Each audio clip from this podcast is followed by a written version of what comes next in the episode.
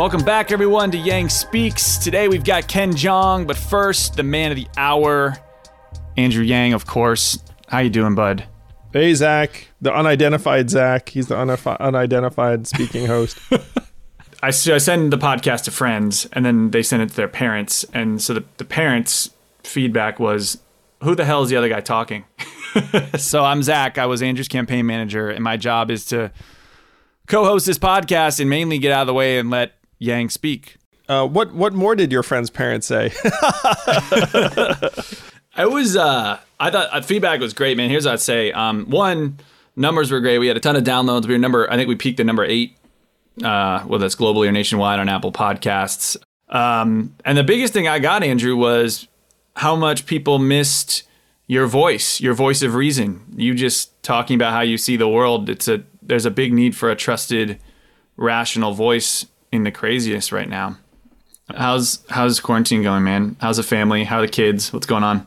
Things are generally good. I mean, I can't complain a bit. I'm in a house. I can walk outside. My kids are uh, generally happy and healthy, uh, getting homeschooled and video online schooling. Uh, Evelyn is a rock star and Yeah. keeps us all taken care of and uh, positive. Uh, she's been awesome. If you ever need to be confined in a house with someone, I choose Evelyn Yang. it's How does one educate a four year old remotely? Like, how does that go? with great difficulty. You know, the most fascinating thing I'm seeing is that they have gym essentially online. So it's like this person just kind of drill sergeanting them and like having them do jumping jacks or whatever um, through the computer. And I'm happy to say that the four year old is generally into it. Um, and, and, you know, they, they do things to get the kid engaged. So they play the song, you know, where the kid's jumping up and down to it, or they play Simon Says, or like one of the songs, it's very catchy. It's like popsicle, pop popsicle. Why don't you like jump up and down and do this thing?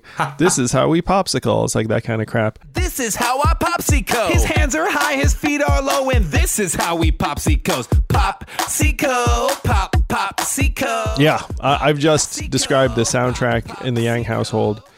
Evelyn's making sure that they're learning, and I'm taking calls, working on uh, some project or other. Uh, you, we always have something going here at Humanity Forward. Um, about to make another announcement, um, series of announcements in the next number of days. I guess I can't be cryptic, but whatever. We're always working on something. No, you've got a lot of updates, and some we'll talk about now. Um, I mean, maybe let's start with um, some current events, things that are going on since our last pod. First things first, you're suing New York. You're suing the New York Board of Elections. Uh, care to talk about why? Yeah, they pulled the plug on the presidential primary in the state of New York. Um, and I had a number of people reach out to me that busted their tails in New York getting hundreds of signatures so we could be on the ballot. Right. And there's really no reason for it because you're conducting um, other races and you can have people vote for president in the same way that they're voting in these other local races. So, to the extent there's a safety issue, uh, you know, you can do it by mail like many other states have done. Uh, postponing it is not out of the question, but just canceling it outright, it's really doing a number on uh, people's right to express their, uh, you know, their vote. And for the folks who worked on my campaign tirelessly in New York and other parts of the country, trying to get me on the ballot, and then to have that right just taken away for really no reason at all, uh, it's anti-democracy. There's no good reason for it. Uh, let's just let the people s- have their say, particularly Right. because it's not easy to get on the ballot in New York in particular. Um, imagine being someone who stood outside and gathered signatures on weekends and you know like Yeah. your, your nights and days off and then you eventually get someone on and then someone's like nope can't vote uh, because you know we, we just don't think it's a good idea even though there are other races going on that people will be voting in so uh, it doesn't make much sense um, it doesn't have much rationale uh, and i'm very happy to stick up for people's voting rights one of the things that was the hardest part of running for president is physically getting on the ballot, and it's like an absurd number of signatures in a tiny window of time for New York. So yeah, Um, good for you for doing it. Um, it's also a bad precedent, I think. Like just yeah, it's like it's a really bad precedent to be like, you know what, this time, no need, no, no, no need to vote. Because if, if you let that go, then like you know, then you can end up with some very disastrous situations where people don't think they like what's going to come out in the vote, so they come Right. up with some reason not to have it. I mean, you know, you need to, and I understand the context, and I certainly would not uh, let you know, just have people vote from the safety of their own home. Like I'm not out for people doing anything that um, poses any kind of risk. right. Uh, but other states have had vote by mail for a long time. Mm-hmm. Uh, you know, there should be absolutely no, no public ri- health risk associated with that. Uh, and there, there's no rationale for canceling it outright. I mean, in, in many instances, some states have uh, postponed it so they could put in vote by mail. So I'll say for those of you listening who had a positive reaction to this, thank you. We w- didn't think that many people would care. We were literally doing it not from a PR angle because we thought it was the right thing to do. Um, and then when it happened, I had the New York Times and a bunch of people calling me. So uh, that was a fun day. Um, congrats, Andrew. Um, I'm going to run down some more stuff that happened this week because I think it'd be fun to get your thoughts. Um, the president, since we've launched the podcast, had announced um, it said that you said that Shine, shine should- the light inside. We all know, shine the light inside. He said we should inject disinfectant into ourselves, um, causing Lysol and Clorox to say, please don't inject yourselves with our products. And Um, apparently, I saw in Maryland they got hundred calls about people who were asking about ingesting it. So, uh, I so I have made it a habit not to respond to Trump stuff because Yeah. I think it's just a waste of time. Um, and he's playing the press. He's playing other politicians. Where if you just respond to like the statement of the day, then you're just chasing Trump around, and it's a loser. And so I didn't say anything about you know drinking Lysol either because I'm like, oh, does this really like require a response? But then you look up and you see it's like, well, apparently hundreds of people around the country took it seriously, uh, and some people were calling to you know get information about drinking Lysol, uh, and it, it reminds you of the fact that people are really uh, desperate for some form of guidance or leadership, and that even if you say something outright bananas, uh, some people will listen and even Yeah. act on it. Uh, and so, you know, it, it's disappointing that we have a leader who actually is giving nonsense advice that could literally poison people. if you're, I, there's some people in America that, and a lot of people in America don't trust the media. So like, hey, I'm going to go to the president himself for the source. And if the source is saying things like that, that's when words really matter, you know? Certain states are opening early, um, and you've got mixed reviews on this. Um, you've got Mayor of New York saying, "Please stay home." Uh, you've got Georgia saying, "Let's open everything." Um, where do you fall on this? Um, obviously, the, the virus is different in different parts of the country, but it affects us all um, because of travel and transportation and transmission. So, what do you, where do you think on opening up and how we scale that up? Well, one, I think it's disappointing that it's essentially being left to governors and states to figure it out. Like, I, I think it would be helpful to have federal guidelines and say, look, here's the data you should rely upon. Uh, and there is objective data. It's not as robust as you'd like it to be, uh, but Johns Hopkins has um, an index on cases and the public health threat level in different places. Uh, Carnegie Mellon released also like a heat map of how many people are reporting symptoms. So you have at least a couple of data points you can look to, as well as obviously the the darkest data points, which are how many people showing up in hospitals, how many people uh, are requiring massive uh, intervention, like uh, where, where they're on ventilators. So we have some data to work on, and the big missing piece again is testing. It's that right, Right. now a lot of these states are making decisions based upon really incomplete data because you don't really know how many people have contracted the virus. Uh, you don't know how many people uh, might be asymptomatic or might already have resistance. We're really fumbling in the dark uh, in many respects. Um, and that's the thing that pains me the most. Andrew, our boy Elon Musk recently came out on Twitter and said stay-at-home orders are fascist, and he was very against governments ordering people to stay in their home. You're probably, while we love Elon Musk, you're probably not as extreme on that. Where do you land, or do you agree with him on that? Well, I, I don't agree because it's not just you. Like if I go outside um, and maybe I'm asymptomatic, maybe I infect several people, like while I'm out and about. Uh, and so you could say, well, it's my decision. It's like, well, it's not someone else's decision to get infected by me. so it's, Yeah. so that there's a real public health uh, issue that affects everybody. The reality is, you can be asymptomatic for days. You don't know uh, exactly what impact you might be having. So I, I do disagree with Elon on this, though. Obviously, ad- admire and respect him uh, on many, many uh, important fronts because, like that, that guy is, you know, moving our entire world and, and country forward in some ways. Yeah. Your big message in terms of the interviews I've been seeing you take has been this is the time for the federal government to lead and communicate. And that because of the absence of that leadership, you've got states, you've got influential figures, you've got all these different people coming out and trying to pick up the slack. Are you still, is that still where you stand? Yeah, I, I've been concerned that there's a real leadership void in this country for a long time, and I think you're seeing it. And that that isn't just President Trump. It's just that when you look around, uh, Americans don't know who to trust, don't know where to go. Certainly, the group of people you hope to trust the most are your government leaders and officials, and uh, the Dr. Fauci's and the public health officials. But there, there's been a real gap in leadership for a long time, and I, and there are a number of reasons for that. I mean, you could go into it, and uh, I think my conversation with Ken touches on some of these things. But Right. in order in order to like ascend uh, in our society over the last number of years and years. Um, you've had to become a certain kind of animal, certain kind of instrument, um, and you'd be following very pro marketplace rules.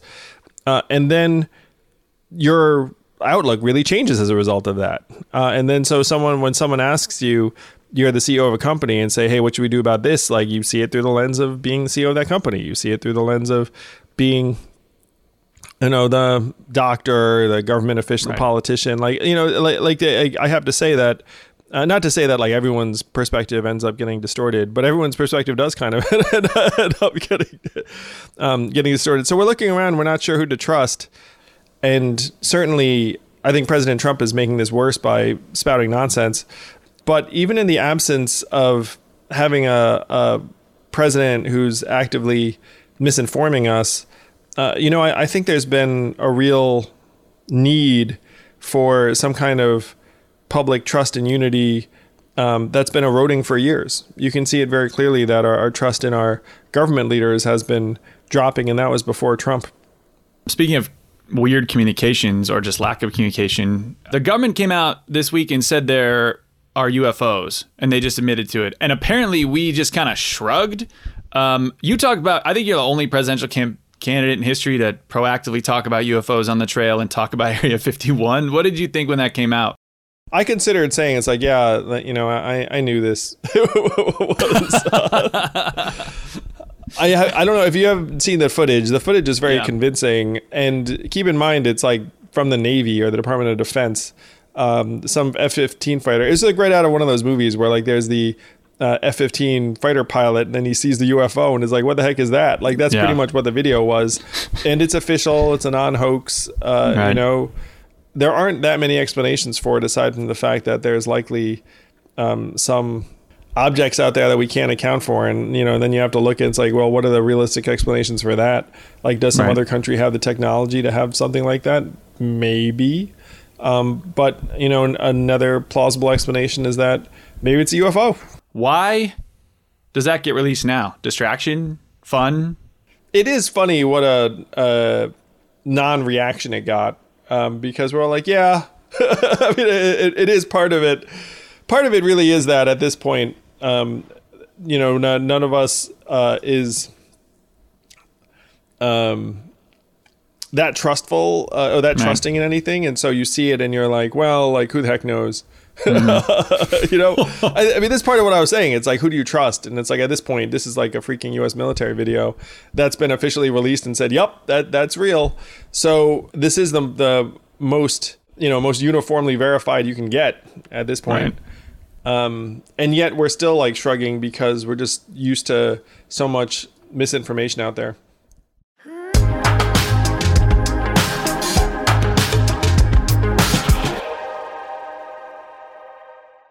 This podcast is sponsored by ExpressVPN. A few decades ago, private citizens used to be largely that private. What's changed? The internet. Think about everything you browsed, searched for, watched, or tweeted. Now imagine all that data being crawled through, collected, and aggregated by third parties into a permanent public record, your record.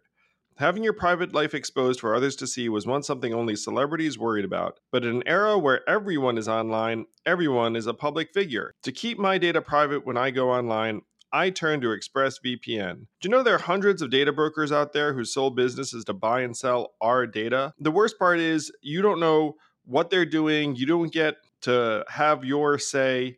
That's why I use ExpressVPN. Just hit one button and then your internet connection gets rerouted through an encrypted server. No one can see your IP address. You're completely in your own private internet. Every time I turn ExpressVPN on, I'm given a random IP address shared by other ExpressVPN customers. That makes it harder for third parties to track me and harvest my data. No matter what device you're on, you just hit one button and you get your own protected connection. So if like me you believe that your data is your business, secure yourself with the number one rated VPN on the market. Visit expressvpn.com slash yang and get three extra months for free. That's E-X-P-R-E-S-S vpn.com slash yang. Go to expressvpn.com slash yang to learn more.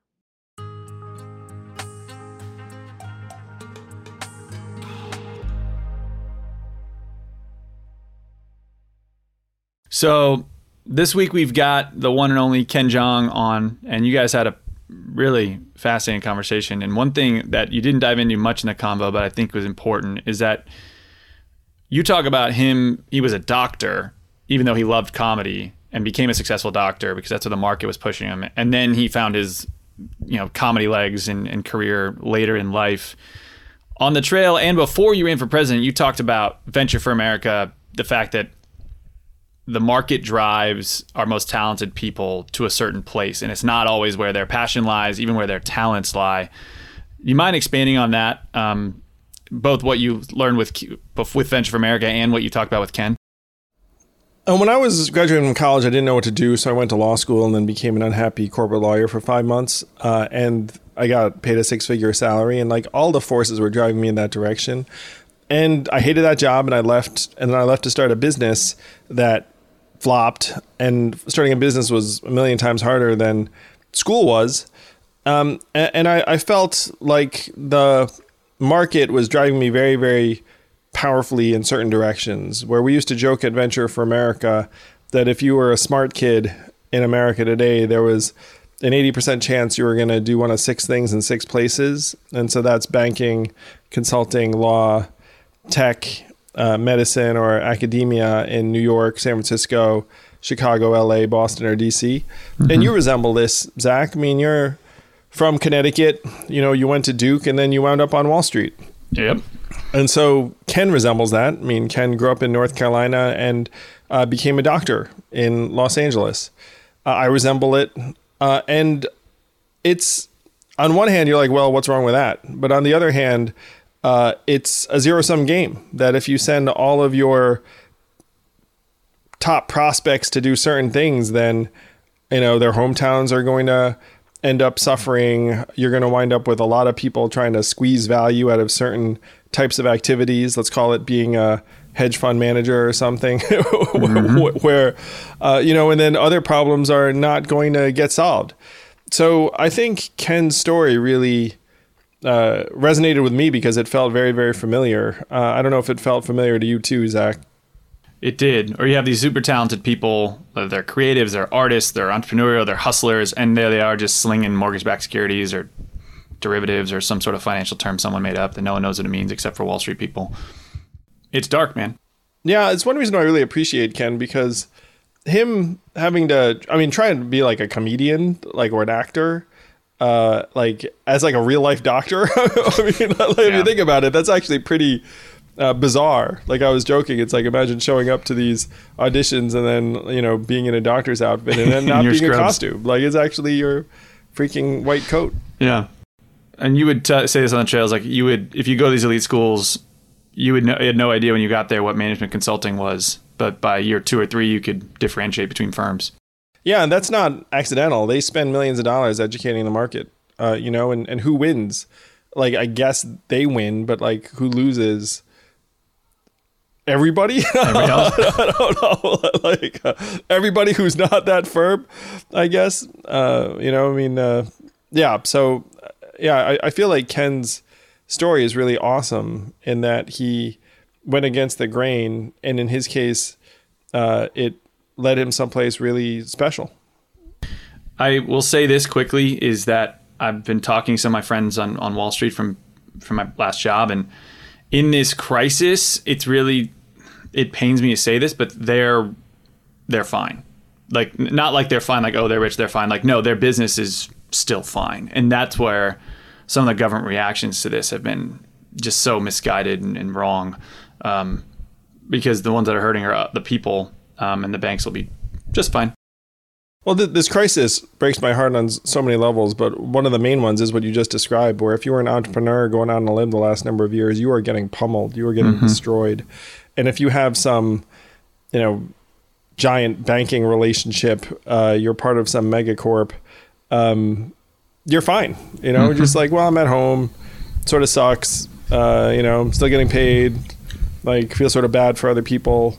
Uh, meanwhile, the other people are like, "What the heck am I going to do?" You know, like you right. just like blasted my business to smithereens. Like, you know, like I, I, don't have the sweet banking relationship. My small business couldn't get a loan.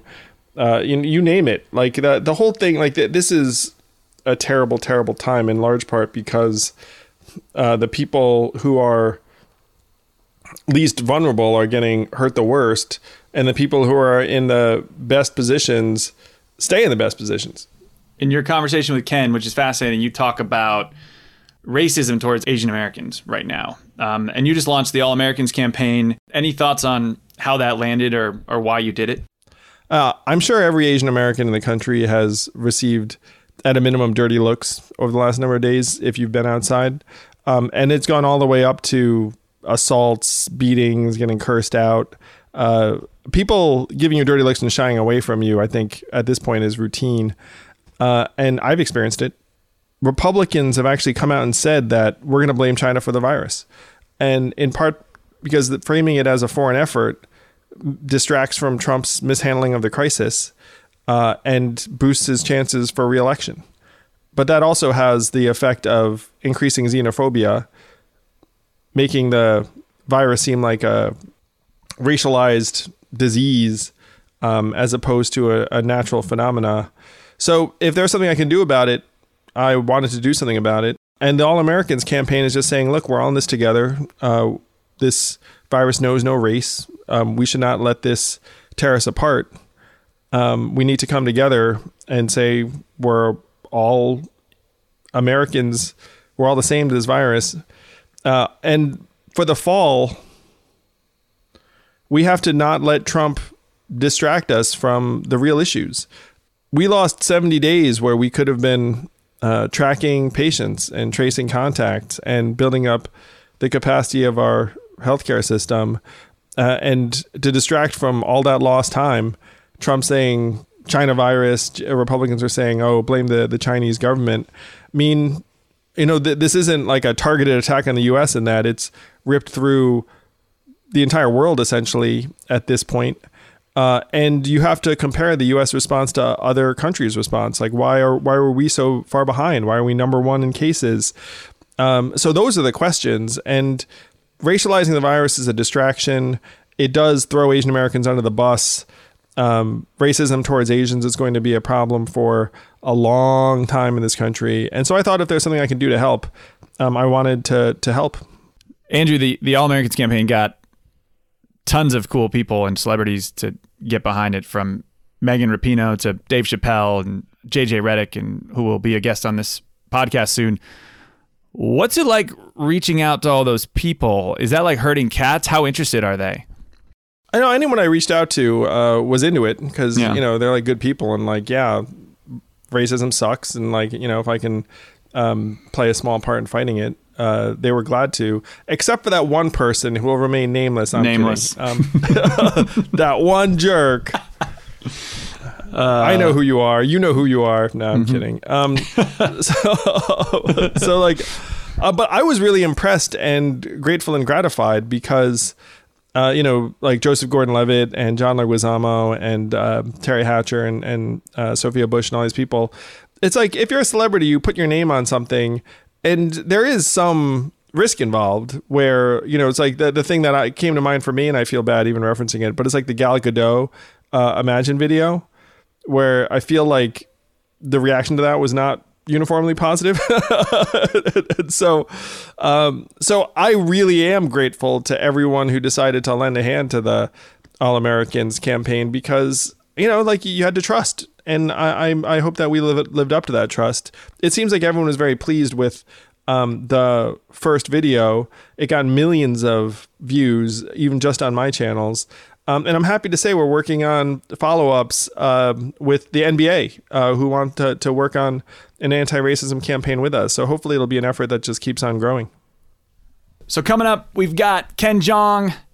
He is a Duke grad, so I love him. He's a basketball fan. He's just a genuinely good guy, and coordinating this with him and getting to know on the campaign trail has been fun. He went from doctor to comedian to an actual very good comedian and celebrity. Um, and Andrew, you got to know him pretty well on the trail, and your conversation, in my opinion, was uh, wide ranging and fun and, and fascinating.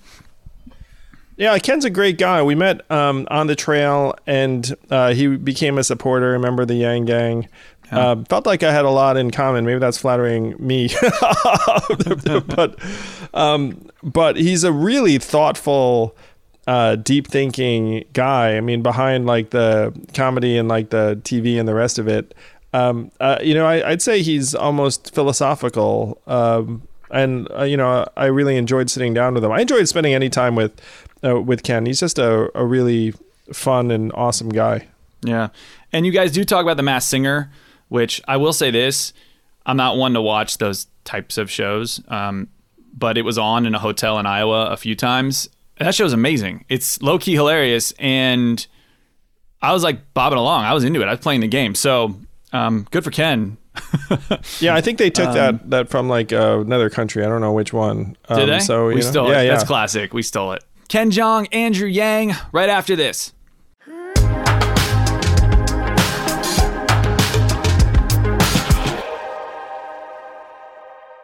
This podcast is sponsored by Helix Sleep. I've always been a mattress guy because I figured if I'm going to do something for up to eight hours, maybe I should do it right. And Helix Sleep lets you do it right by sending you one of 20 unique mattresses that's tailored for you. I took the Helix Sleep quiz, takes only a couple minutes, and I was matched with a Helix Dawn mattress because I wanted something that felt firm and I sleep on my back. That mattress is exactly what I needed, but strangely enough, my kids now seek out that mattress in the house and want to sleep on it even though I did not order it with them in mind. If you have a high quality mattress, it is a game changer, a huge difference maker. Don't take my word for it. Helix has been awarded the number one mattress picked by GQ and Wired magazine. It is even recommended by multiple leading chiropractors and doctors of sleep medicine as a go to solution for improving your sleep. Helix is offering up to 30% off all mattress orders and two free pillows for our listeners. Go to helixsleep.com slash yang. That's helixsleep.com slash yang. This is their best offer yet, and it won't last long. With Helix, better sleep starts now.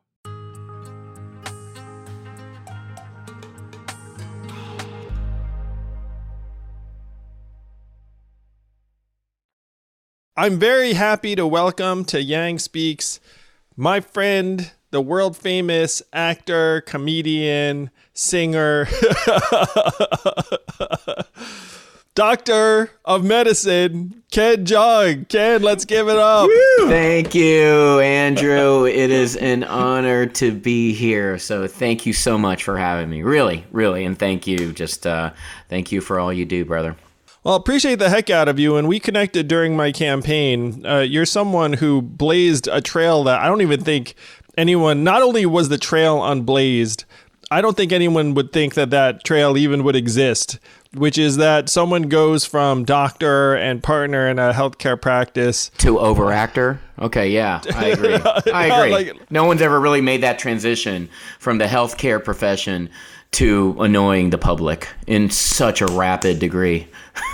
yes, they should name that path after you, Ken.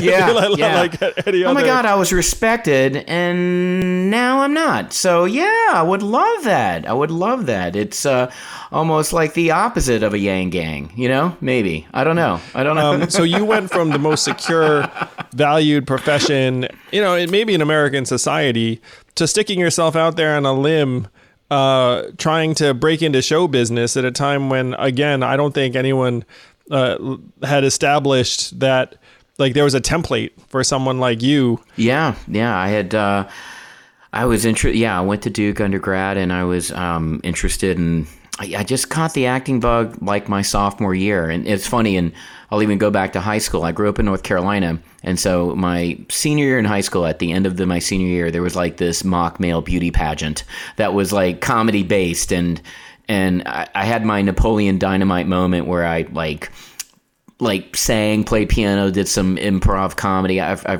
I forgot what I did, but it got like two standing O's, and it was kind of I had like, and I was not a performer. I was not known as a, I didn't do any drama or I didn't do any acting, so I, I never thought of myself as you know. I, I thought of myself as you know a guy trying to trying to get into Duke. really, that was my whole that was my whole definition as a kid. So, what's your goal uh, to get into Duke, and then what are you going to do after that? I don't know. I just need to get into Duke. You know, so that was kind of my. I was kind of taking it one day at a time, and um, but I thought that you know I was definitely on a pre med track um, when I got into Duke. I wasn't on scholarship, and we weren't like a wealthy family by any means. So it was, you know, I, it was kind of mutual, I think, between me and my parents. My dad's a retired economics professor. My mom owned a business, and in North Carolina, and um, Did you have siblings?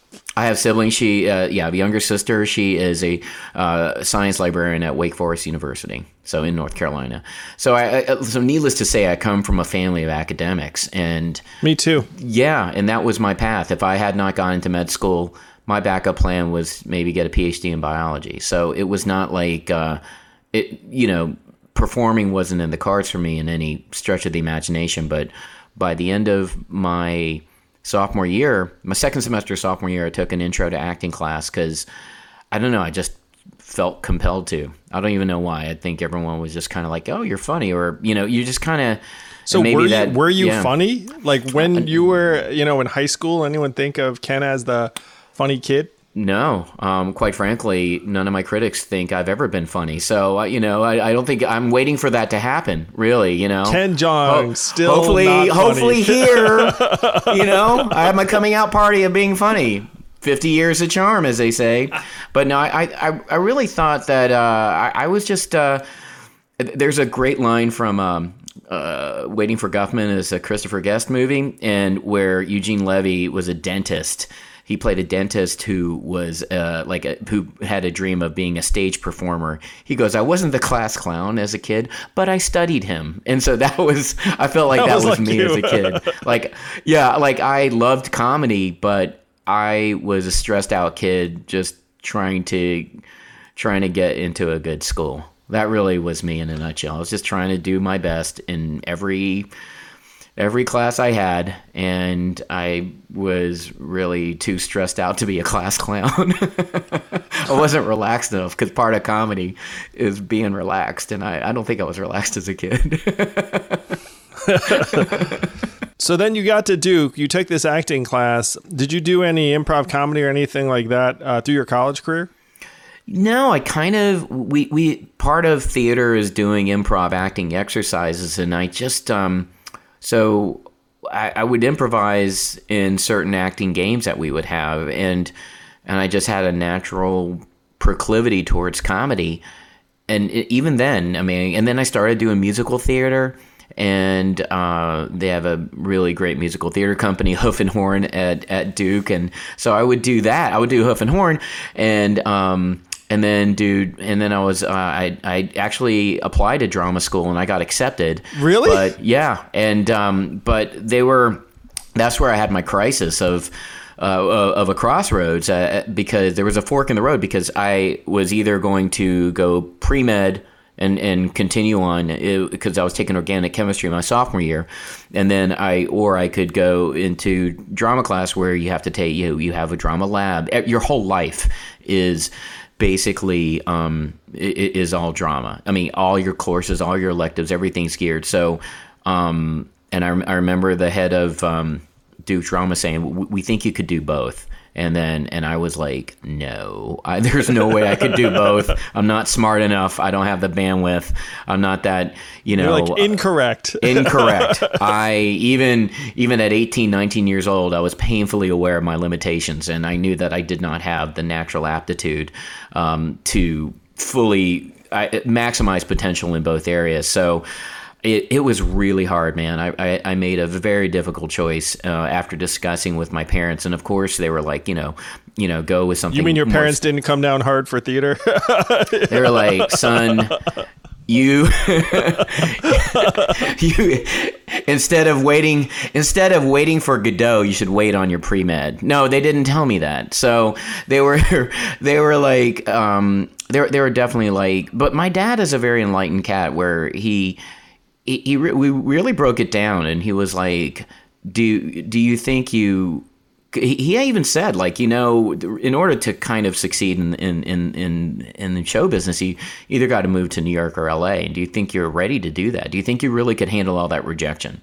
Because you will be rejected and my dad would come to all my plays. I mean he came he was a big supporter and still is. I mean we talk daily. I mean we're still like best friends because he's been very like all all the That's very articles that you- practical sounding advice. Yeah. yeah, and all the articles you see right here, these are like my dad early on in my career, he would cut out these articles of his local paper and frame them Wow. and send it framed. He wouldn't send me the article so I get framed. He just sends it framed. So I'm here in my office. So my dad, like to this day, still archives. I'm like, you know what? You could just send it at a, as a as a JPEG. And he's like, what's a JPEG? So I don't know. He doesn't know these things. So I just let it be. And um, I was like, you know what? He let me do this. So you know, good on him. Let him frame Oh away. man, I mean those you news know? clippings. That's, that's yeah, touching.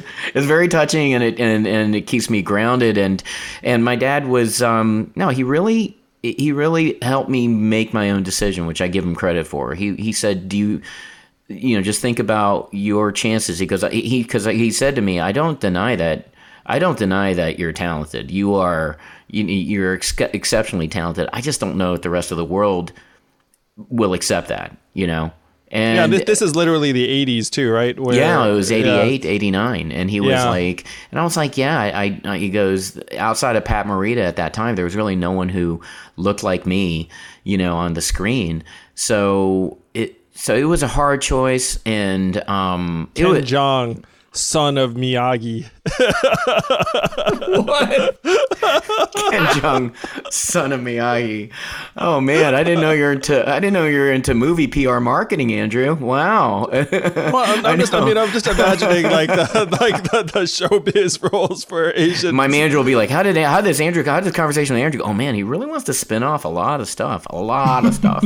uh, but um, no, it, it really was. Um, it was a it was a difficult time for me in college, man, and and even in med school because well, med school would be murder because like at least in college you can still do some stuff on the side, but like med school, there is no way you're doing a whole hell of a lot aside from just Yeah. grinding and uh, memorizing because that stuff's brutal for the first. stuff's brutal and Yeah. and that's why I gravitated towards stand up in, in med school because I couldn't do any theater and so I just kept that up for throughout med school and then through my residency and um, when I finished my residency I moved out to LA in the hopes of just trying to continue you know like my stand up and comedy aspirations and then one thing led to another. I was working part time at Kaiser Permanente and HMO here in LA. For a while, I was really comfortable if that was kind of my legacy because I met my wife Tran at Kaiser. And at that time at Kaiser, I was known as this doctor comedian and, you know, almost a mini celebrity within my HMO. Like, oh, I, I had a niche for myself, you know, and, and I had a full time practice and a full time panel. And I liked what I did. And, you know, I'd have a bunch of my friends from Kaiser I still keep in contact to this day. And they would come to my shows and, you know, kind of like minded medical professionals who just loved comedy. And we'd all hang out. And my wife was one of them. She was part of that clique of friends that I had. And we No started- way. You Yeah. had Kaiser groupies coming to your Kaiser- comedy I wouldn't say Kaiser groupies, we're just- your to me- future wife. That's the greatest to thing of all time. to me it was more like a kaiser squad i think you know? I, I think it wasn't it definitely wasn't a groupie thing. It was more like taylor swift and her squad of friends just coming out almost for moral support you know? And then i was and then i was dating my wife at that time. I was like i felt like i had the best of both worlds. That was actually a very comfortable space for me to to occupy. She always thought of me as a comedian first. And that was she was really the only person at that time to really see kind of my true essence. But That's she- beautiful. yeah and then what by the time i so i started auditioning for for like in my like after i, I had a agent um, who would get me auditions um, after work and i could like maybe audition for will and grace at that time or some other sitcoms and i started booking stuff just I just I just started booking stuff. I booked a part on The Office uh, back in 05 and um, and then later that led to Knocked Up, and that was kind of my big role where I played a doctor delivering Katherine Heigl's baby, and I shot that uh, during a vacation week. It was only like a two or three day role, and and then it was that point I knew I kind of had to leave. You know, it was like okay, this is time where the college kid goes pro, and How did Yeah. your family react, your parents? Because I'm sure your dad remembered that conversation from literally like sophomore year in college, and then like there you are, almost full circle. Like at that point, was wa- were they excited and on board, or uh, were there still anxieties? Oh, my dad. Yeah, when I told my dad, he said he's he was amazing because he said, um, "What does Tran think?" You know, and I said, "Well, Tran, she's the one who encouraged me to quit." And he said, "If you have support from your family, then you have my support. Tran is now your family, so you have my support." And that is the most generous, most loving act a parent could give a child, you know, eh, who an adult child, and to have that trust. And I'm sure he was nervous, and he he disclosed, and you know, and he told me he was, you know, which, but we we were always together on it, you know. I never I never had that feeling of like you don't get me, Dad, you don't understand, you know what I'm. So there was none of that, none of that drama. I don't. I, I think that I don't operate well in those situations. So I really think that, uh, you know, my parents also supported me fully. You know, and You know, Ken, so there are so many parallels between fighting and arts and entrepreneurship. Uh, like where there are so many people that have this side hustle or side gig that they are balancing with a full time job. Uh, and you think about that as time, where it's like, okay, maybe I can balance these these things. But the truth is that you you're never going to have a chance to really succeed at this other pursuit unless you commit yourself to it uh, you know and and and it's not just the time it's like almost like your spirit or energy uh, you know like the when you're committed to this path whether it's starting a business or uh, becoming an actor in your case or kicking the shit out of someone if you're a UFC fighter like like that that like it's really really hard to balance that with showing up uh, and doing a nine to five. And, and that's that's something. And when I talk to people who, because I, I spent years uh, helping uh, mentor and cultivate entrepreneurs, and and one of the things that you encounter all the time is that there are these people that have dreams and then they have a day job and the day job sometimes pays them a lot and then they're trying to balance the two things. And it's a really tough challenge because a lot of the time whatever it is they're working on their new business does not have the ability to pay their rent or pay like certain or support a family or you know you know but this new business will never have a chance unless they go after it full force. Uh, and at some point uh, you know you have to jump if you're going to commit or you have to not jump and just say it's like okay i'm content with uh, not seeing this business or pursuit really have a chance Absolutely. I mean, it, there there was no way there was no way I could have done my day job um, and then book the hangover and then get on community. That was not that never I only got I only got those big breaks because I you know, I went full throttle on it, you know. I, I only because the trajectory even I knew artistically there's no way I it, it's so competitive to uh, and next to impossible to to book a role on movies and see, and TV shows. It's so hard, and the the, the the the odds are so low. Yeah, yeah. That you have to really devote your whole passion and your energies into it. Well, there Yeah. there's so many parallels between uh, art and entrepreneurship. It's I mean, it's really the same thing, honestly. And Show one of the- business. the, the, yeah. Yeah, and, Yeah. and one of the things that I learned when I was uh, running Venture for America is that artists and entrepreneurs actually have the same impact on a community. Where if you have uh, high artist density, then economic development follows. In the same way that if you have high entrepreneurship density, then economic development follows. When I found that out, I was blown away. I was like, because art, instead of thinking of it as like this side thing that's like economically marginal, it's actually like a an economic driver. And there are so many parallels to the creative process and entrepreneurship or starting a business or running an organization or presenting a vision and getting people excited and raising money for it and all of that. Uh, that there are so many successful entrepreneurs I know who started out as artists. it's funny even in even as a doctor i found like the really good doctors made made their own work their art. I really thought of medicine. If you were fully vested in medicine if you knew your medicine inside and out you knew your vocabulary you knew how to treat you knew how to manage a patient the next level is having your own style of management how to manage patients how to manage patient care.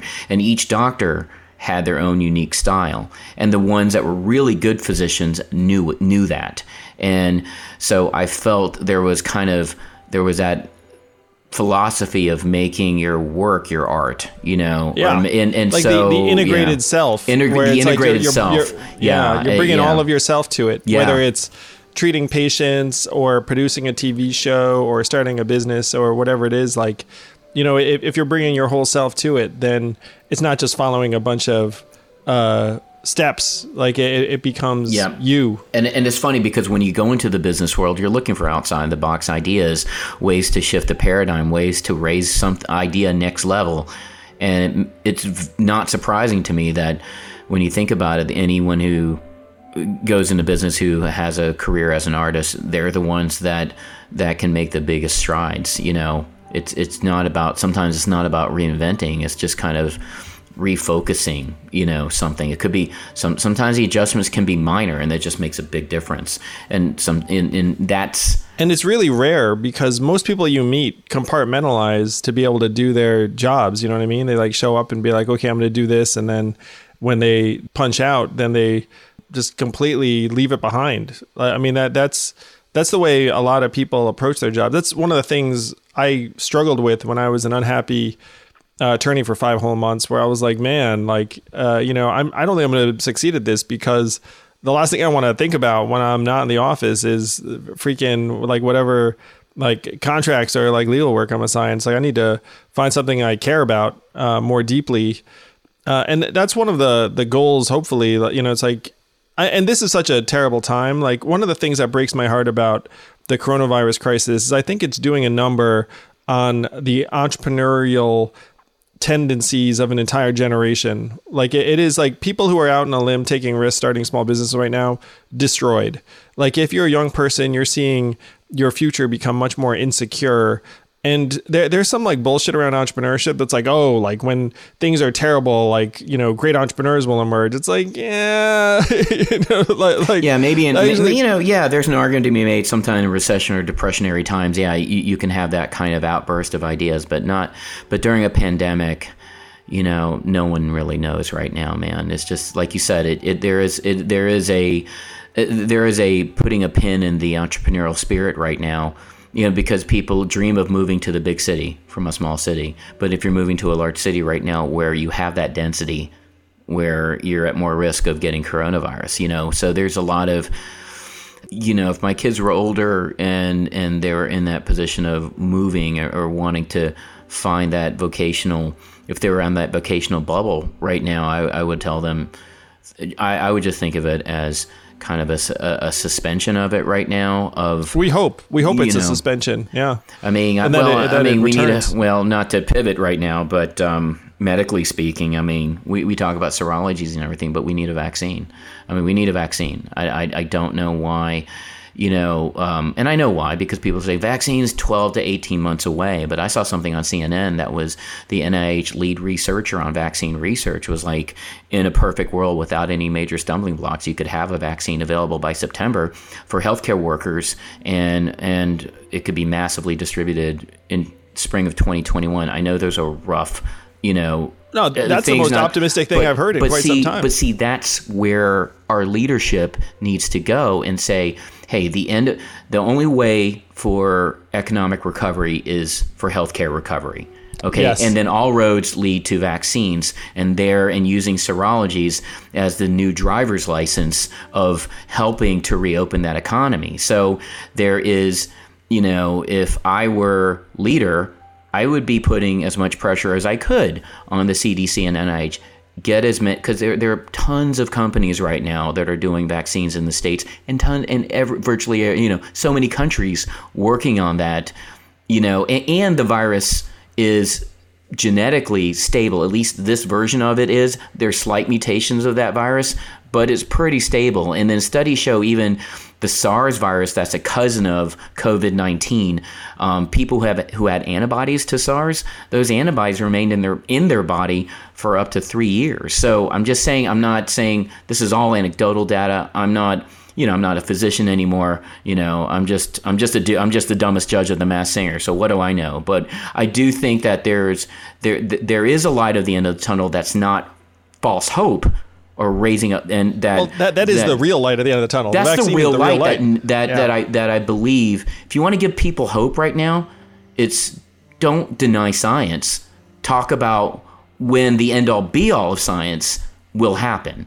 And I think that if you could put as much public pressure to super duper fast track that and to make it globally inclusive, to fund that federally, you know, take the middleman out, fund that, you know, federally and subsidize that and then you got you got you got something where uh, y- we got a shot at what I believe is a genetically stable virus where you can build a vaccine around that. So the problem with vaccines is like the flu va- like the flu vaccine, the virus mutates every year. So it's hard you- so you're basically anticipating what kind of strain of that virus is going to be the following year. But what we need now is just like it's stable right now. So let's work on that and we anticipate a second wave irregardless of Georgia, Tennessee, you know, or South Carolina reopening. I mean, th- the, most likely we anticipate a second wave. So we're going to arm ourselves with medications, you know, like remdesivir shows high promise in some trials, and then we'll arm ourselves with more testing. Antibody testing is is going to be uh, really, really ramped up, and then, you know, let's talk about that vaccine you know and if i'm wrong if there's someone out there listening and who who i'm sure knows way more than i do like well you're wrong kim because you know vaccines take five years to to typically and i get that and and if i am wrong i stand corrected and i'm, I'm and i'm happily i will happily eat crow on that you know if i'm No, wrong you're I'm 100 percent sorry. right that the vaccine is the light at the end of the tunnel. Um, and then the the question is, what is that time frame? And then what does that period between now and then look like? Uh, so certainly that's tremendous news that uh, that we might be able to beat the timelines that I, I'd heard as like the most optimistic of like let's call it 12 to 18 months. Well, and I understand why that those numbers are being thrown around because as a physician, I don't want to be telling someone, you know, hey, hey, you know, it, it's it's the physician's nature to give conservative estimates. You know, there's a there's a like my wife, she's a breast cancer survivor, cancer free now. She had a 23% chance of survival. You know, Wow. so we're going to talk about that and say this the prospects are very dim, but we'll we'll do the best we can. And our oncologist, who's still our friend, who we still keep in contact, you know, we got it when they painted us this grim outlook. Okay, I get it. And then then actually you just stop thinking about the stats and then you start thinking let's get those treatments out as fast as possible. So to me, speed is of the essence of which we're obviously not doing a good job of. You know, I don't care who tells me what. We're not doing a good job of getting in front of it. So it's it's really yeah, there, there there's a lot of things I see of my form you know my former profession that you know, I get frustrated because you know it's been it's been 14 years since I practiced, and it's and, and all I do I don't know a lot of things, but I know, and I've forgotten a lot of things, but I know something like this. You have to act quicker than quick, and um, you know, we just gotta we just gotta step that up. You know. Yeah, that, that that's like the light at the end of the tunnel. If we Yeah. can get the vaccine developed, then that's the game changer we need. And even before then, like you said, there are treatments, there are things that we're going to have to bring to bear because it's not realistic to say, "Hey, everyone, stay in your house for 12 months or whatever it is." Uh, you know, it's like like where like some people that might even be the right thing. Like if you're an at-risk population, maybe you are going to stay in your house for um, the foreseeable. Um, but there are going to be at least parts of uh, of the economy that we're going to have to try and uh, reopen before we have a vaccine.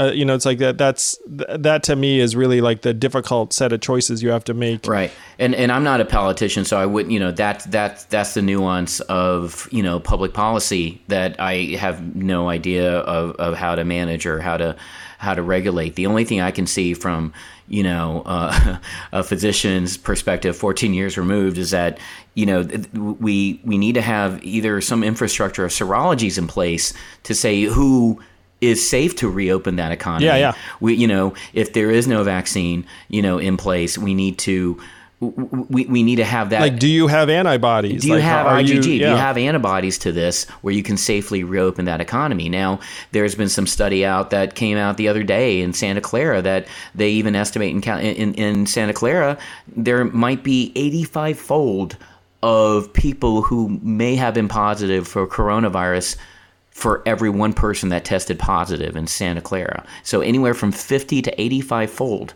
of that incidence. So that that's good news, you know. So that means that there might be a lot of people with that antibody. So I, I, I think we, you know, it would be even better news if we documented that. It would Yes, be even better the news testing, if we, yeah. instead of extrapolated that data, it would be better news if we actually had that knowledge for sure. Because everybody, just like in business, just like even in show business, everyone's worried about the numbers. You don't want Yep. the numbers, you don't want the incidence to be so high because it'll look bad for the country. No, you can flip that model around. This is a way to be artistic about it. This is a way to integrate yourself. You can flip that number around. Yes, we have millions who are positive, but look at that death rate. Look at that mortality rate now. It's so low, relatively speaking. So it's like then you, you really get from a public health policy, from an economic policy. It- It's all about that vaccine, We just- baby. we you got to get that need more- recovered. You know, you, you, you Yeah. recover the health, you'll recover the economy. And I don't know why we, we that point needs to be hammered so hard. You know, and there are people who have that opportunity to do data. that. You know, they have Yeah. people who have that opportunity to do that, and they're they're they're they're missing the dunk right now on on on on the healthcare recovery. That can satisfy everybody wins. You know what I mean? So everybody yeah, wins. we need we need Yeah. more testing, and we need to go full throttle uh, after the vaccine.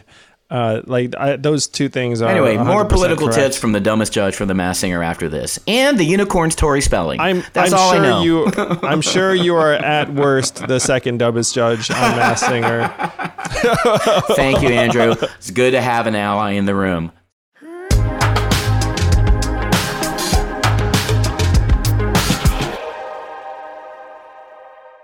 I'm Sandra, and I'm just the professional your small business was looking for. But you didn't hire me because you didn't use LinkedIn jobs. LinkedIn has professionals you can't find anywhere else, including those who aren't actively looking for a new job but might be open to the perfect role, like me.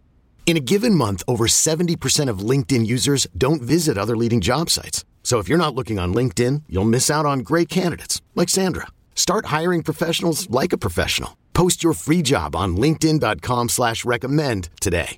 So you genuinely don't know who's under the mask. You're No, just like on the mask Mass this is- Singer, we know nothing. We, we like the Nick Cannon, the host, doesn't know anything. It is about a double-blind, randomized, controlled trial of entertainment as it gets. No one, no one know. Like there are only a handful of people that know at any given time, and it's. uh we have been shocked. So, like, my favorite episode was when you had um, when you had Lil Wayne uh, on the Super Bowl third season premiere. Jamie Foxx was a guest judge, Jamie Foxx and Robin Thicke, the other judge, they both work with Lil Wayne. They recorded with Lil Wayne, and Rob, So they know him well. Yeah, and Robin Thicke, yeah. who is one of, who has become a really good friend of mine. Um, he to this day still kicks himself for not. He did five songs with Lil Wayne. And he was so upset with himself. And he prides himself. If you watch him as singer, he will close his eyes and he he is quietly um, he's quietly, you know, intense about it where he'll like listen to it and be like, you know, he he has this oral gift, you know, where he can recognize a voice. He and Nicole Scherzinger, because they're career musicians, they have they have gifts that beyond my comprehension. And so for him not to recognize Lil Wayne, um, that really that really bites at eats at him even to this day. I know Robin very well. eats at him even to this day. That's that's really funny. Uh, so you are one of the most prominent Asian Americans uh, in the certainly in the entertainment industry. Like you know, maybe even uh, in any industry. Uh, and you and I both know that racism and hostility towards Asian Americans has surged with this virus because there are so many people that unfortunately associate uh, the virus with uh, people uh, who look like us. I mean, China, yes, but you know, most Americans, if they look at someone uh, of Asian descent, they they don't exactly distinguish that much between uh, Chinese, Chinese Americans, uh, Korean Americans, and everyone else. Um, no, it, it's it- it's something that I have to say.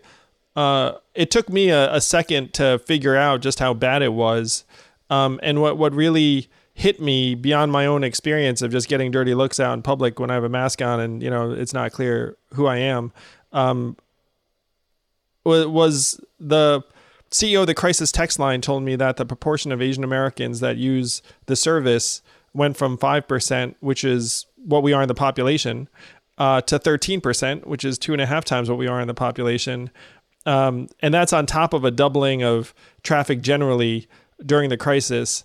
Uh, and and it, it's sort of, uh, I mean, it, like when I heard that, I, I got this sinking feeling in my chest and my my gut. I was like, oh my god, like that that is the worst thing. That there's so much pain and fear and anxiety.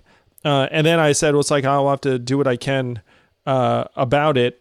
Um, Yeah, So I you and I mean, of course, had- I have yeah, very. I mean, you about it. know, I have very strong feelings about that. Like, you know, even even some of the push against, you know, um, it's almost like this post ironic uh, backlash of people calling it the Chinese virus and Bill Maher saying it's not, you know, it's not racist. You know, with all due respect, I don't need a white guy telling me it's not racist. It's racist. It's a dog whistle for racism, and it's one thing to evolve and say, I, you know, even the, and I'm aware that the mainstream media had used the word Wuhan virus and maybe even the word Chinese virus, but once they saw the incidence of racism rise against Asians, Asian Americans, Asian doesn't matter, resident aliens, then they stopped using the word. So it's okay to evolve and then not use the word right now, but then for people in charge to insist on using that word after documented cases against Asian Americans, that's a dog whistle. And that is something I'll never accept. And it's something that um, is racist and it's something that has a racist undertones and there's no other way around it. So yeah, I mean, it was in a Trump campaign ad. You know, it's like like uh, they're just so the way that Trump is trying to frame it is as the uh, China virus and a foreign effort, and uh, and then that takes attention away from the fact that he so badly botched the response to the virus. Like I, I genuinely think that an attempt to racialize this virus as the Chinese virus is a key component of his uh, reelection campaign. And that if it's not seen as this foreign effort, uh, then it's going to be harder for him to defend his performance. I think it's a way to distract from the fact that you know that that they've been slow to respond, and so you know you have these, you have some fake outs, you have some dog whistles, and sometimes we take the bait, and sometimes we don't. You know, it's uh, like I'm a big NBA fan, so if you're gonna throw like a basketball pass dog whistle this way and then it's you want to you want to play defense and say that's wrong but you don't want to you know but you still have to keep track of where that you know that political spotlight is and not take away from the fact that look we we all need to do a better job with this. You know we all need to do a better job you know with with handling this. And we all have evolved you know. I'm sure all of us at one point in time underestimated this. It's okay to say that. It's okay to say that. It's not about you know because like as a doctor if if some medical I don't know, if something out of the blue happened that even a doctor couldn't see, do you, do you really want the patient to hear the doctor say, ain't my fault, yo? You know, it's not gonna, you know, like, come on, dude. Come on. Be yeah, in charge. I, I mean, that, Act that, like a that, leader. A, Take care of your lives. You know what I mean? Like, just, just yes. be in charge. You yeah, that, that's part of it, man. It's like if an ordinary citizen underestimated this virus, that person's not in charge of protecting the country from a pandemic. You know, like there there are people whose job it is to actually be vigilant about this sort of thing, uh, and could have taken actions that would have dramatically reduced the loss of life, reduced the economic harm. Uh, you know, like that. Uh, I mean, I, I ran for president, as we all know. Like, like my dearest wish is that I'd been president while this virus was germinating, because I genuinely think uh, we could have done a whole lot about it. Uh, and some people who are dead right now would be alive today. Uh, you know, some some of like the the people that have had their lives destroyed, like might be in a better spot today. But you know, obviously that that's just a fantasy. Um, right now, I mean, my attention's on how to get us through this time and then try and rebuild on the way out. Yeah, I mean, I think that's again, it's about the science. It's about not denying the science. It's about a vaccine, it's about serologies. And what I worry about what's happening right now in Georgia and Tennessee and South Carolina, you're going to see a couple of weeks when they reopen it they'll be like, man, no harm, no foul. It's not bad. It's not bad right now. And then I worry about other states following suit. Yeah, you're right. It's not too bad. Then that third and fourth week, because those incubation days are anything anywhere yeah, from 14 to 21 like a three days. To four week law. Like, yeah, because those incubation days are 14 to 21 days. Then I worry about a, a spike in cases. And then what I really worry about is is is more mortality. And so, but by that time, you'll have seen the dominoes of other states following suit, saying because in that two week window, you're saying it's not so bad. That's what I worry about, and it's what Fauci says. I want to be accused of overreacting right now. I'm not a vocal guy. I don't vocalize. I'm not like that guy that goes on. Uh, I'm not trying to do this to make myself heard. I'm not trying to do this to be famous. I already am famous. I'm a guy who is just worried medically. Yeah, you're just about, a about our person. country. I mean, I'm just me too. That's all it is because this virus doesn't know no bounds. This virus is not a registered libertarian. It is not like it has no political suit. It's like the you know when you're a doctor taking care of patients. I don't like when I was practicing, I don't think is that a Republican or a Democrat because I'll change my algorithm. We just look at them as patients, as humans that we have to treat. And the the reason why there's of any country that deals with overwhelming uh, mortality is because the hospitals are being overwhelmed. You don't have the resources yeah. at any one given time to take care of it. So that's why it's you know it's the lesser of the evils to be bored at home is to hate being at home and to you know is is you know to watch Tiger King again you know that's it's it's like the lesser of the evils and and it's to be bored because um, Community on Netflix now, I believe. Community right? on Netflix, yeah. You could, yeah, yeah. you know, and, and you know that, that I love Fauci because he was like the problem with the pandemic is if you do everything right and if you flatten that curve, everyone's going to accuse you of overreacting. You know, everyone's going to accuse. So because if you have if you have save the world, everyone's going to be like, "Huh, good. I didn't notice." And and I'm, and then you know, and then the healthcare professional will be like, "You're welcome." You know what I mean? It's just like that's that's what you want. You want the world, you know, you want the world to say, "I didn't notice. You didn't do anything." And then for the healthcare professions, the people on the front line saying, "We'll take that as as a thank you." You know what I mean? That that it's it's it's it's hard to understand and it's hard to contextualize you know but and and i and i get it and and you know after 31 days everyone's to get cabin fever. Who doesn't? You know, everyone's to get sick of it. I, I understand that. You know, and I, I, I truly, I truly do. You know, and that's, and I understand.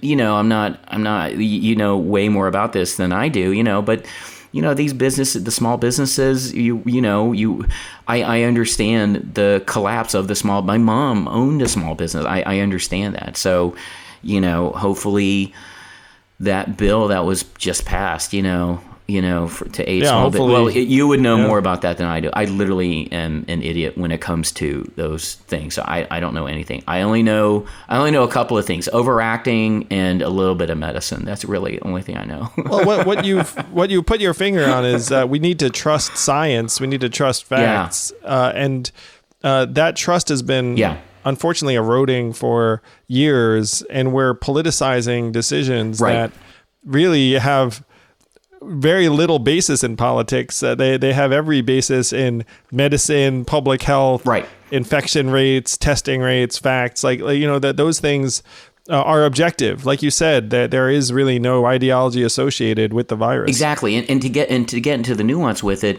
you know, according to CNN, they're like, it, well, we're really, the IMHE data that this COVID projection map that I follow every day, like. You know what I last heard was it was Montana, it was Vermont, it was Hawaii and West Virginia. Those four states could theoretically start relaxing stay-at-home restrictions on May fourth.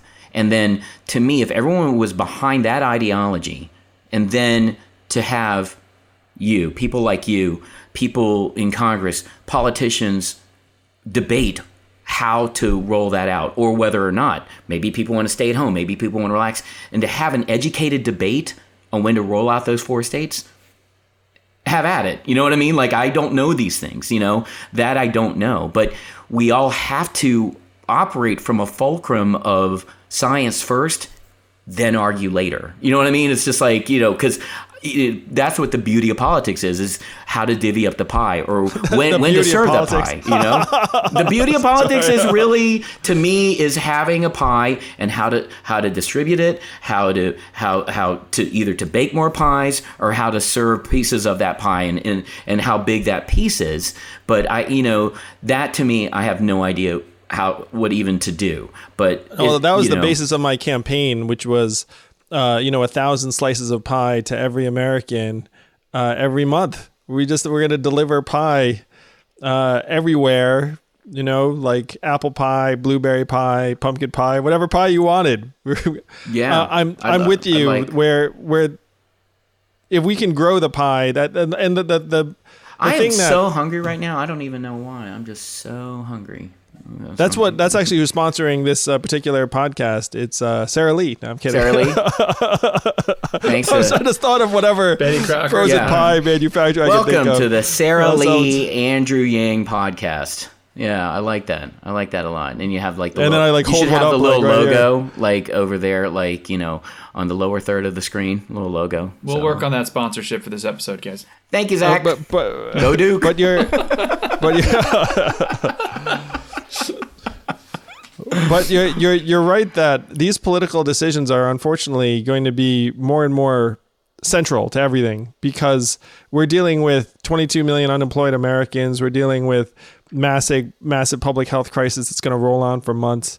Um, for better or for worse, the decisions that our government officials make are going to be central to how the economy uh, recovers. Like the decisions that are getting made are going to be life and death for uh, months to come. It's funny, Ken, because you know people know like I, I'm not a career politician, obviously, and then I ran for president, um, and now I I- now I I think I'm something of like a hybrid, honestly. But one of the things that I know uh, is true is that government's going to be the center of our uh, decision making for the foreseeable future, and it's going to be the center of our universe for years to come. And that that's not something I'm happy to announce. I mean, I think that we just need a system. I'm only operating just only medically because that's the only thing where I have any, whether I'm remotely qualified to speak on. It's just, you know, from what I understand, like with the with the swine flu, with H1N1, you know, they let science dictate the policy. And, and I think then, I, I just think right now, in this specialized case, you need to have the experts dictate the policy, and then, and then that's where it, it government can be good if we're all acting on the same page, you know. And and, and even if you're different parties agreeing to disagree, you know, there there there's there there are certain things like in a time of a crisis where we can all just agree to disagree, you know, and that's okay. But I, I think that right now there's a disagree to disagree to disagree that I, I just it's just I don't We- even understand disagree that I disagree. disagree with. You know, I don't understand it, and I'm not smart enough to understand that. And that, and so to me, you know, you just want a system in place. But at at the end of the day, even despite all this talk, I just want people to get better. That that's the end of the day. I just want people to Me get too. better. That's all I care about. I just want people, you know, um, we all know people who are affected with COVID nineteen, and you know, I just want I just want people to get better. That that's really it. It's a healer in you, Ken. I mean, you know, uh, it, it's so clear Yeah. that despite the fact you haven't practiced for years, like you still have this passion in your voice when you talk about a lot of uh, these issues around health and medicine. It it's really human. Oh, thank you, brother. I just yeah, no, I'm, I think maybe it's just um, maybe it's because I'm sitting here and watching too, I'm watching news round the clock. you know, it's not. I should be watching myself on a Masked Singer monitor, critiquing my choices. You know. Then, then maybe I'll shut up. You know, go back on a on a on a on a t on a film set, and then you Ken- know, Ken distra- hey, distract him from the news. You know, give him a line of dialogue. I I will. I just going to throw the shout out here. Uh, Ken Jeong's Netflix special was tremendous. So if you haven't seen it, Oh, you should thanks, it brother. Thank you very much. That was a love letter to my wife. Um, it was really about because she's a breast cancer survivor. Like, yeah, she is. Uh, yeah, she's ten year going on. Yeah, ten years cancer free, and so it or no, eleven years cancer free. So it the the club where I perform my Netflix special was that club where she first saw me do stand up. What I was No telling, way, yeah, really? That's so so awesome. that was That's so personal. there was a lot of and, and the director of it was Jon Chu directed Crazy Rich Asians. So there was a so there was a lot of there's a lot of personal moments, you know, uh, of of having Tran and Tran was in the audience, and that was uh, and I give Jon Chu he's a, really a dear good dear friend of mine. He was he was like I he that was his idea. It was like I want Tran in the audience, and and I want this to really to be you know I want to highlight you know because that was the most important the most important thing about that special was the ending, which was really it's a love letter to my wife with um with some jokes in between. You know that that's really what it was, and so it, that I credit to Jon for focusing, you know, getting the camera on Tran, and you know, looking back, it really is like a nice, it's nice little time capsule of kind of it was more like a one man show than a stand up act. It's kind of like little auto, autobiographical, really. That's that's You know, I'm, I'm going to say this as your friend, Ken. Yeah. I'd obviously seen you perform in uh, uh, movies and TV shows, but uh, I, I felt like that stand up special uh, was my favorite thing I'd seen you in. Wow, Like, uh, that's that's that that's a very, I really appreciate that more than you know, man. Because uh, I, I it's funny, like I don't have, you know, I, I don't have the same. I don't know. I've always thought of myself as an actor first and a stand up second. So I always thought stand up is kind of like it's like playing defense in basketball. You just have to work really, really hard at it. You have to really want it. You know, people like Chappelle, you know, who is just, you know, he's our generation's Richard Pryor. You know, the words can't express how much I love Chappelle, and you know, he's he's a big influence on all of us. So. Uh, watching, and I actually got, I had, a, I had the, I had a privilege of watching Chappelle at a benefit a year ago, and um, and just watching him live, just uh, it's like watching Mozart, man. It just he just makes it look. There are people out there. I had to work hard at it, and I still do. Stand up is something that doesn't come easy to me, but uh, but but watching Chappelle, who was born to do this, and watching him work, it's. I mean, he literally, I can, I literally see him write jokes from the stage. I, I just know it, you know, without even asking. I just know what he's doing, and it's. Uh, there's a talent there and he just knows how to use his instrument and you know, you talk about integrative self. There's no one in comedy that can that knows his self, you know, and can integrate it better than Dave Chappelle. For real. Yeah, I had the same experience in Iowa where he he performed Yeah. uh, for the the campaign, and you were just like, "Holy shit!" Like, you know, I, I feel like I'm watching a master of his craft at the height of his powers. Yeah, uh, it, it's be- it, it, it's exhilarating to watch. It's like wow, he just he just knows exactly who he is. He's got it's a it's a bit of everything. And and to circle back, it really is about you don't know those things until you dive deep and you, you do this for a while, full time, and you experience the highs and lows that Chappelle himself has experienced. You know, you don't get good until until you've hit that roller coaster. You know, and uh, well, that's the thing about comedy and the live audience. You know, like there is like zero safety net. There's Zero. You know, it's like oh yeah, I mean, zero. I mean, I bombed so many times, and if you don't bomb, if you don't bomb, if you don't bomb, then you're not. it- it- Any anyone who says they haven't bombed is a liar. They haven't done it more than ten times. It's just, you, you, of course, you're gonna bomb. You're gonna bomb by. You, you, you want to be funny and then but you all you, but you have to have your point of view. It's just it's a never ending i find stand up consistently humbling. And when you really get into the art of it stand up is by far the toughest thing in comedy i've had to do by far. Well, the other thing about stand up too is like even if you have a joke that works, you have to try something else, like another version of it at, at least at some point. Like you know, you you constantly have to tweak it just to know. You know I mean? brother yeah you yeah you spoke the truth man i've had more than i can imagine just so many times where you know you, you, you just got to keep writing writing writing and you have to keep evolving your point of view and then all of a sudden the world changes and you have to evolve it again and then you have to start from scratch you know and it's uh uh, you know, I, I really worry about the state of, obviously, everyone in, in, in the industry worries about the state of live comedy right now. And, uh, Yeah, you know, yeah, trying to. that, that's like number one on the when the heck are we going to get that back list because. Uh, that's a, a form of entertainment where the audience is so integral that you can't really imagine. And that's why I keep saying, you know, I hate to be so repetitive, but that all always point to that vaccine.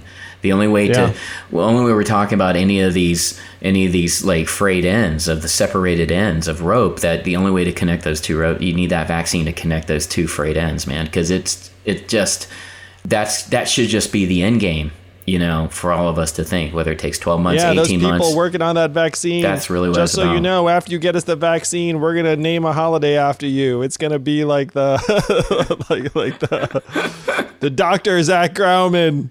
Hey, maybe the people at Betty Crocker will be a part of There you that. go. You know, maybe get the Defensive Protection Act and you know just really enable the people. But good old Betty Crocker, you know, So if you want a holiday Yeah. named after you, get in that lab. the Betty Crocker get Crocker us that vaccine. vaccine. You know, Give us back with everything. custard. It you know I got a custard back. You know I get a custard pie with it. You know, yeah. Yeah, your holiday, your vaccine will be sponsored by Yeah. by Yeah, we would sell everybody. a sponsorship. to Yeah, you, you get a shot. Oh, and I got a I got a delicious brownie. You know, right with it. So it's just great. that that scientist coming out for the press conference to announce the vaccine is going to look like a race car driver. He's just going to have like corporate logos all over his white coat. It'll be It'll like, be like the it'll be this like vaccine The, yeah. It'll be like the was the, the Ricky by Bobby. every it'll be like the buddy. Ricky Bobby of vaccine researchers. You know what I mean? Yeah, that's what Yes. it's gonna be. hmm and then he comes out and he, I mean, what are the lines from, from that movie? Freak. It'd be like, uh, he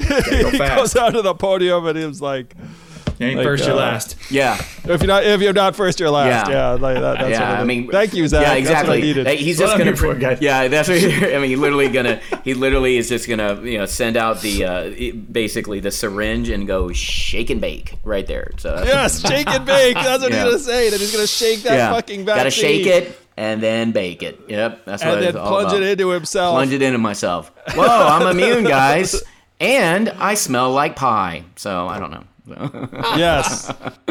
Well, that's a fantastic note uh, to end on. Yes. Uh, Ken- Just like Ken, we thank- scripted it, just like we rehearsed all of this. oh this. yeah, oh yeah. This thing went We exactly. as rehearsed script. it, and people don't know. Are they really improvising? No, this is tightly scripted. That Zach wrote himself. It's a great script, and We had a whole list of talking points, Yep. and we hit none, None of of them. Maybe one. Nailed it, guys. Well, that's why I appreciate you coming on our podcast with me and Joel McHale because like we just we totally we just we should we should subtitle me and Joel's podcast as off the rails, but yeah, but we call it the Darkest Timeline podcast because it's named after a community uh, community subplot that the um, community fans really love. So, yeah, the fans would recognize. yeah, yeah. Well, hey man, this was a blast. Uh, all the best to Tran Thanks, and brother. the family, and you and Evelyn too, stay and your family too, brother. Yeah. Yeah, stay safe and healthy, and hopefully we'll have a chance to see each other in person. can't wait. And worst case scenario, if we're trapped for another like series of months, then we'll we'll do another great podcast swap of uh, Let's do it. 2020. Let's do the Like, Yangcast, I'll- man. I'll, I'll be join the back on darkest timeline Yangcast. again. Yeah, back on the darkest timeline. I'll be on on Yangcast. Yeah, that'd be great. Well, thank you so much, Ken. You're the best. Appreciate the hell out of you, brother. Thank you, brother. Much love, Stay- brother. stay safe. Thank you, Zach. Thank you, guys, so much. Thank you. And there you have it. Second episode of Yang Speaks. Tune in next week. Every Monday, we'll have new content, new guests, new interesting takes on the world. And stay tuned as well. We're trying to throw some bonus content out there on days that don't start with MON. So keep you on your toes and keep the conversations interesting. Thank you all. Yang Gang out.